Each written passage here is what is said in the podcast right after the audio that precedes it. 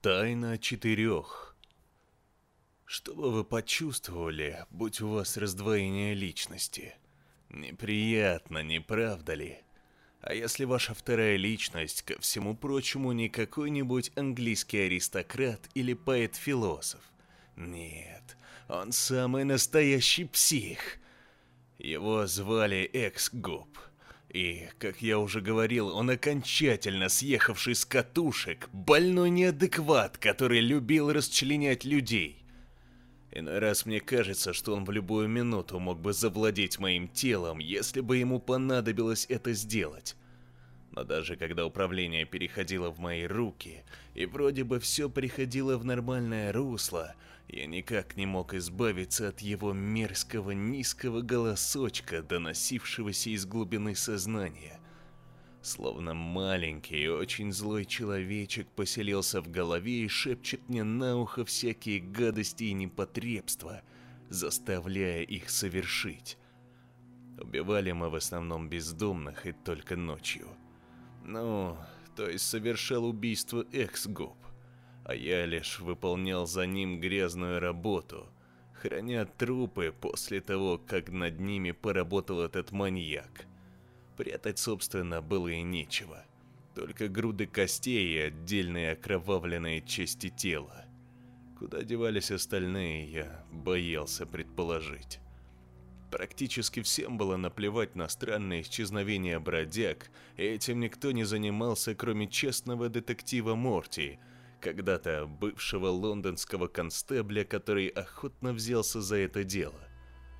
Полицию не жаловались, да и в городе стало гораздо чище. А кто станет подавать заявление о неожиданно пропавшем грязном бездомном, у которого и семьи-то нет? — Возможно, именно из-за этого экс-гоп редко позволял себе убивать случайного прохожего, шатающегося в безлюдном переулке ночью. Он считал их деликатесом. Бывало, мы не особо осторожничали, оставляя обезображенные кровавые трупы на какой-нибудь свалке словно мусор. Обычно в такие дни у Эксгаба конкретно сносило крышу, и он, подобно дикому зверю, оборотню, найдя свою жертву, тут же набрасывался, забывая обо всем на свете. Работал скальпелем, как профессиональный хирург, вырезая ненужные, по его мнению, органы, а ненужным он считал все. Мне оставалось только смотреть и ужасаться. Затем, когда тело наконец возвращалось к своему законному владельцу, сбегать с места происшествия – охваченный паническим страхом, волнением и тошнотой, до сих пор ощущая во рту металлический привкус. Пропитанная от крови и пота рубашка прилипала к дрожащему телу. Напряжение скуловых мышц исчезало только оказавшись дома. Не снимая одежду, я принимал душ, слушая злорадный смех Эксгопа который потешался надо мной, называя трусливым ребенком. Так или иначе, нам пришлось работать в команде, а Эксгабу умерить свой пыл, чтобы нас не поймали. Морти неотступно шел по нашему следу все ближе и ближе, шаг за шагом следуя от одного растерзанного трупа к другому, словно Эксгаб оставлял для него хлебные крошки, чтобы тот мог добраться домой. Поначалу я хотел обратиться к психиатру за помощью, но Эксгэп сказал, что убьет его, как только мы войдем в кабинет. Днем я старался держаться от людей на расстоянии, никому не привыкать, потому что знал, что он прекрасно видит каждого. Он не спит. Эксгаб говорит, что его мучает бессонница и наблюдает за мной и моим окружением. Он хладнокровно убил мою подругу только за то, что она слишком много болтала о своей паршивой работе, о том, что любит и не любит, о своей собаке Руди, гламурных подружках, моде, но в особенности о своем покойном муже. Я закопал ее в темном лесу, что располагался за городом. И, конечно же, не смог избежать злобной насмешки, отчетливо расслышав в голове. Наконец она отправилась к своему любименькому муженьку. На миг я испытал отвратное чувство сомнения, что вовсе это был не Эксгоп, а моя мысль. Хоть я не сильно горевал, мне было обидно. Возможно, отчасти я и сам стал безумцем. Он не перестает повторять, что я и есть он, и все эти убийства лежат исключительно на мне. Лунный свет превращает меня в монстра, которому нужна добыча. Я снимаю галстук, прилично дорогой костюм, накидываю черный плащ с капюшоном, черные кожаные перчатки. Бережно кладу маленький, но вполне себе удобный ножик в левый карман брюк и выхожу в ночь, где меня уже ждут. Что может быть хуже, когда в тебе живет не один псих, а целых два, и они ужасно опасны? Их нельзя остановить. Ты как бешеный пес, неуправляемо, постоянно чувствуешь ярость. Конечно, лучшее лекарство – это ружейная пуля, которая сумеет тебя утихомирить. В августе наступил переломный момент нашей дьявольской карьеры. Морти почти настиг нас, и тогда Экска предложил его убить. Я был категорически против. Мы уже перестали придерживаться принципов и убивали всех подряд, как попало, заметая следы. Я знал, что нам осталось очень мало времени, от силы еще неделю, а потом нас обязательно поймают. Это не может продолжаться вечно. Я уже был бы рад, если бы нас вычислили. Насколько мучительно и невыносимо это томительное ожидание. У меня появилось дурное предчувствие. Каждый раз, когда я появлялся в своем рабочем офисе, люди странно на меня поглядывали. Меня не покидала мысль, что они догадываются о моей маленькой тайне. Коллеги подозрительно отмалчивались, как только в их присутствии возникала моя фигура. Секретарша искоса прожигала пристальным взглядом, интенсивно накручивая на палец свои волнистые волосы. Эксгап никак не замолкал, убеждая меня убить их всех, пока кто-нибудь не донес в полицию. Но я еще был в здравом уме и понимал, насколько абсурдно звучит его просьба. Каким-то чудом я удерживал в узде разгоряченного пса, готового к новым кровавым свершениям, но то было до поры до времени. Однажды после очередного приступа, когда я вернулся домой и открыл дверь, собираясь принять освежающий душ и смыть себе остатки кровавых игрищ, попал в неожиданную ситуацию. Загорелся свет, и перед глазами предстала комната, заполненная коллегами по работе, друзьями, расположившимися вокруг деревянного столика, на котором торжественно возвышался гигантский шоколадный торт с зажженными свечами. Какая ирония. Они хотели сделать мне сюрприз, увидеть мое изумленное лицо, а получилось все совсем наоборот. Я настолько увлекся очищением этого города от нездоровых черных пятен нашего гнилого общества, что совсем забыл про свой чертов день рождения. Ключ наверняка был использован тот, что лежал под ковриком. Кто-то в порыве праздничных эмоций хотел закричать «С днем рождения!» но воздержался, заметив мое перепачканное кровью и грязью лицо – на котором сейчас были неопределенные эмоции.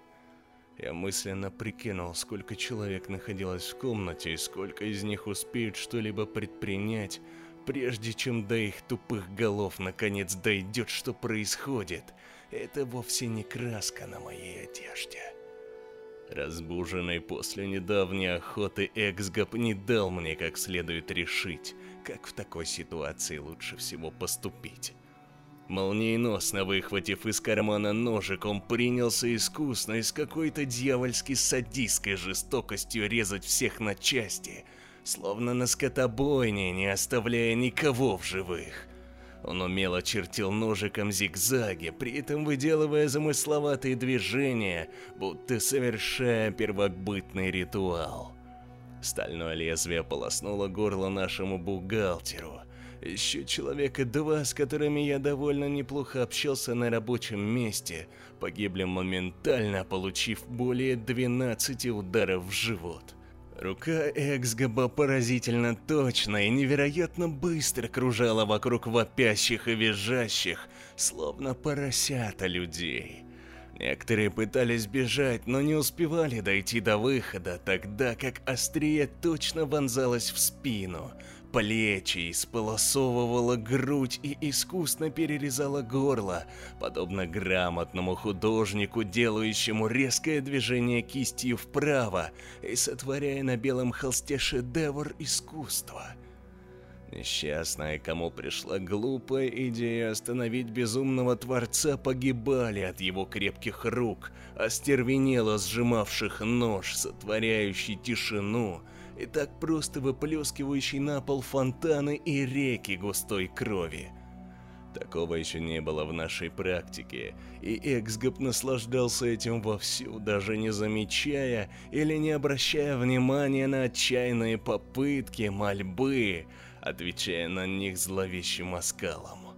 Я не мог до него достучаться, возможно, и сам принимал в чудовищном деянии непосредственное участие, потому как никогда не видел зрелищности более, чем это — Последним в нашем списке оказалась тихая, милая секретарша, которая ранее уже замечала во мне что-то ненормальное и, кажется, еще тогда понимала, что за моей спиной тянется смерть с бесконечными рядами жутких надгробий.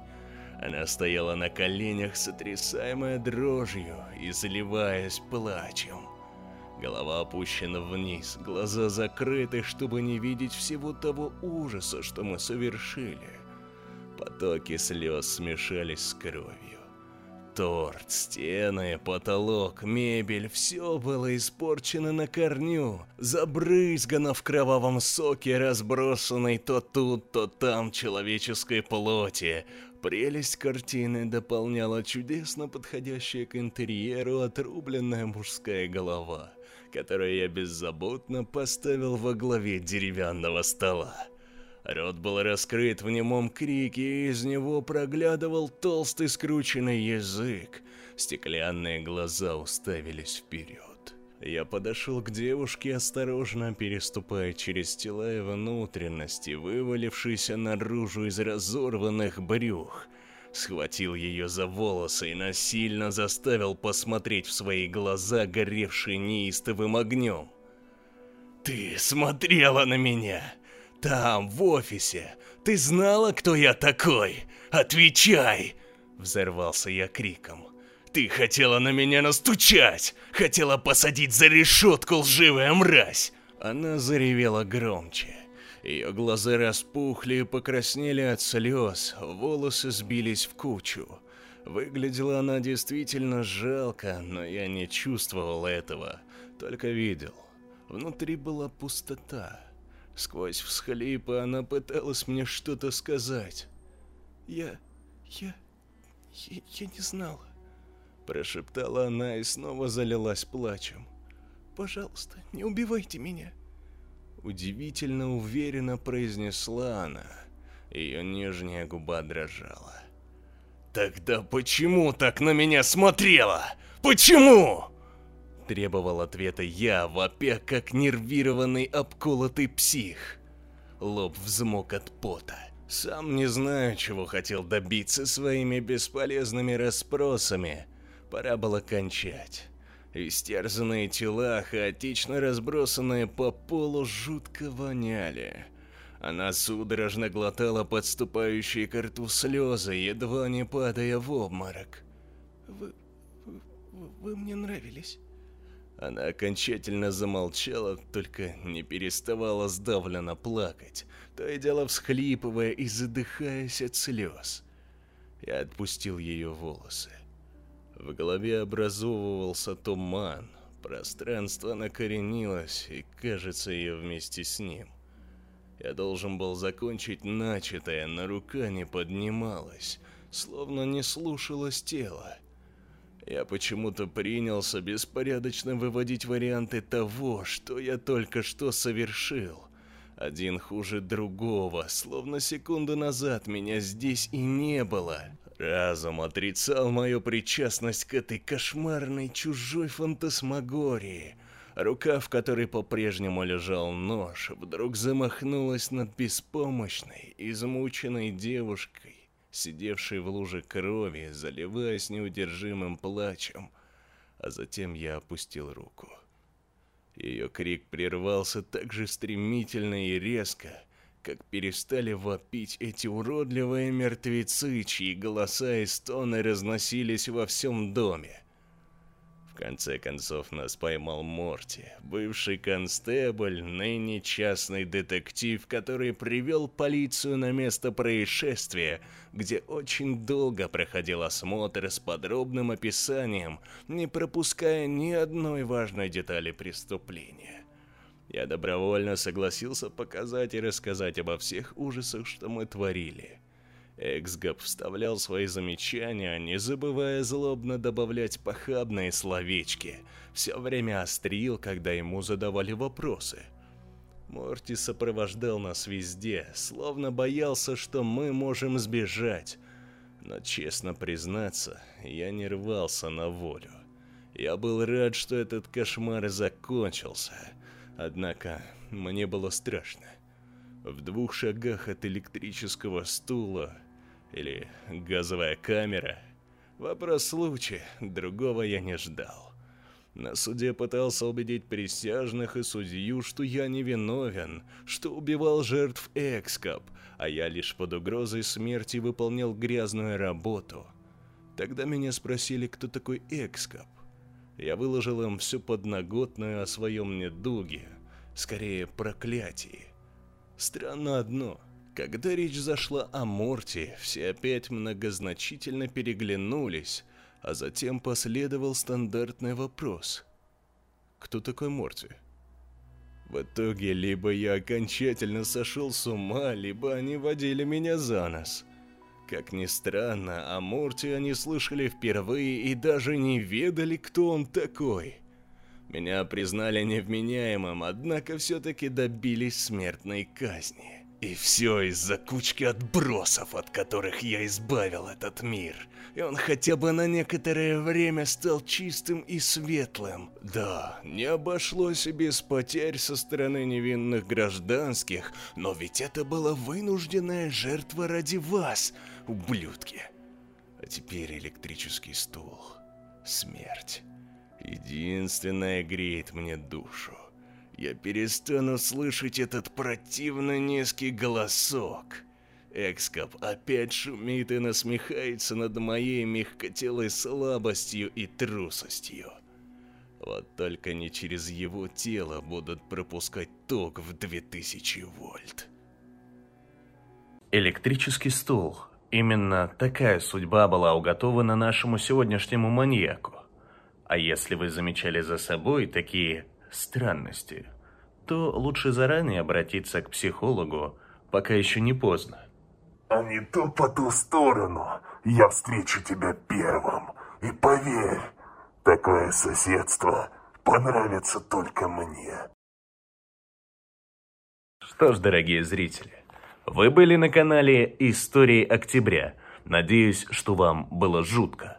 Берегите себя и свое психическое здоровье.